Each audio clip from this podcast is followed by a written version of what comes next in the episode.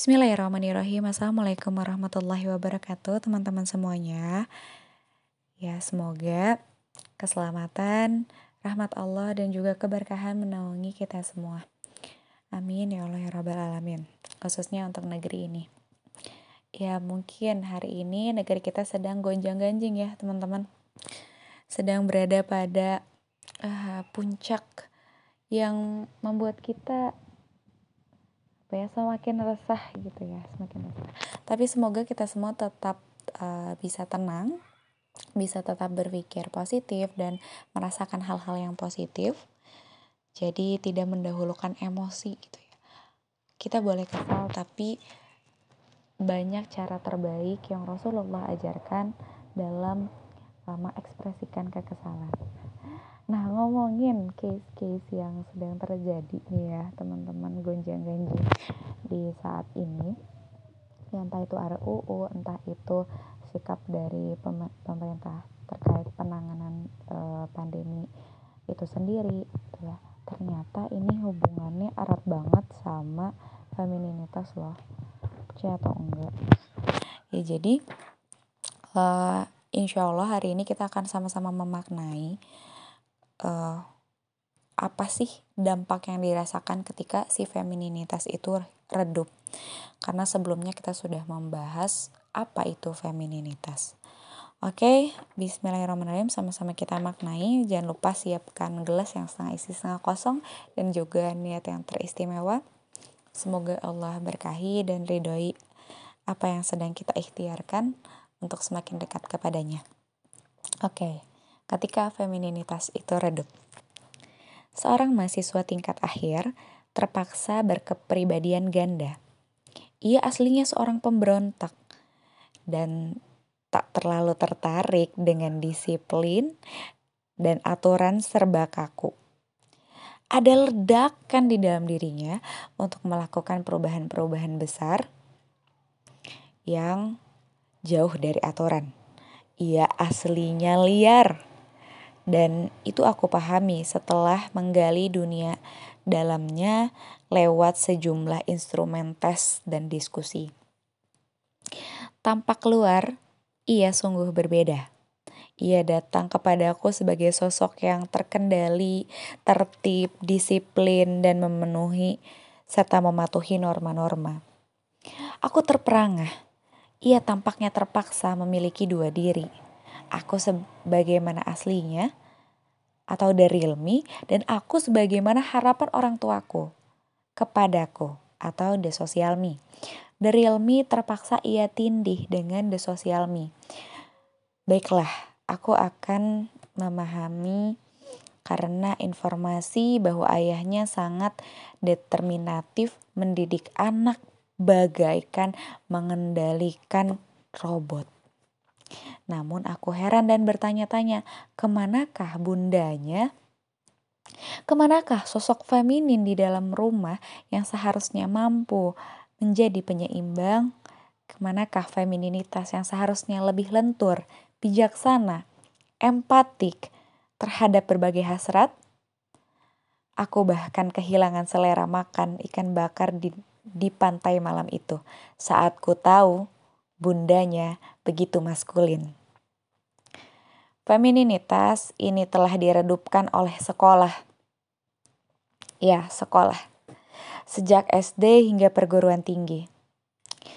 Selama itu kita diguyur dan dicekoki dengan intelektualitas. Kita diajari tentang fakta, tentang logika, tentang nalar, tentang argumentasi, tentang empirik, tentang yang tergapai oleh indera kita telah menjadi manusia yang kasat mata, bersandar pada bukti, mengandalkan observasi, dan begitu terukur. Kita telah begitu tersurat, sangat denotatif. Kita terlanjur belajar bahwa tiga tambah tiga adalah enam. Sehingga begitu terkejut dan tak siap menerima kenyataan lain bahwa tiga tambah tiga adalah bahagia. Modernitas dan industri juga tak bersahabat dengan femininitas, karena modernitas dan industri lebih akrab dengan profesionalitas.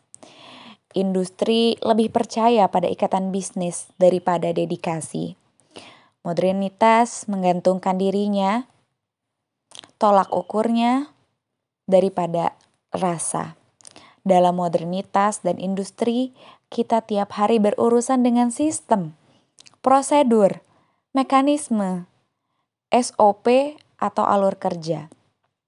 Di pekerjaan femininitas tumbuh merangas dan merana karena pekerjaan hadir atas alasan ekonomi, bukan welas asih. Terkadang kerasnya hidup seakan meminta femininitas untuk menepi. Kerasnya hidup hanya untuk para superhero. Hidup itu kejam dan tak ada tempat bagi rintihan dan air mata. Hidup itu keras, hanya cocok bagi yang maco lagi berotot. Kegemulayan akan disisihkan kejamnya kenyataan. Jargon evolusi yonisme semacam natural selection atau survival of the fittest seakan memastikan bahwa hidup hanya untuk batu karang yang keras. Belum lagi sampah emansipasionisme telah sepakat memusuhi kata lemah.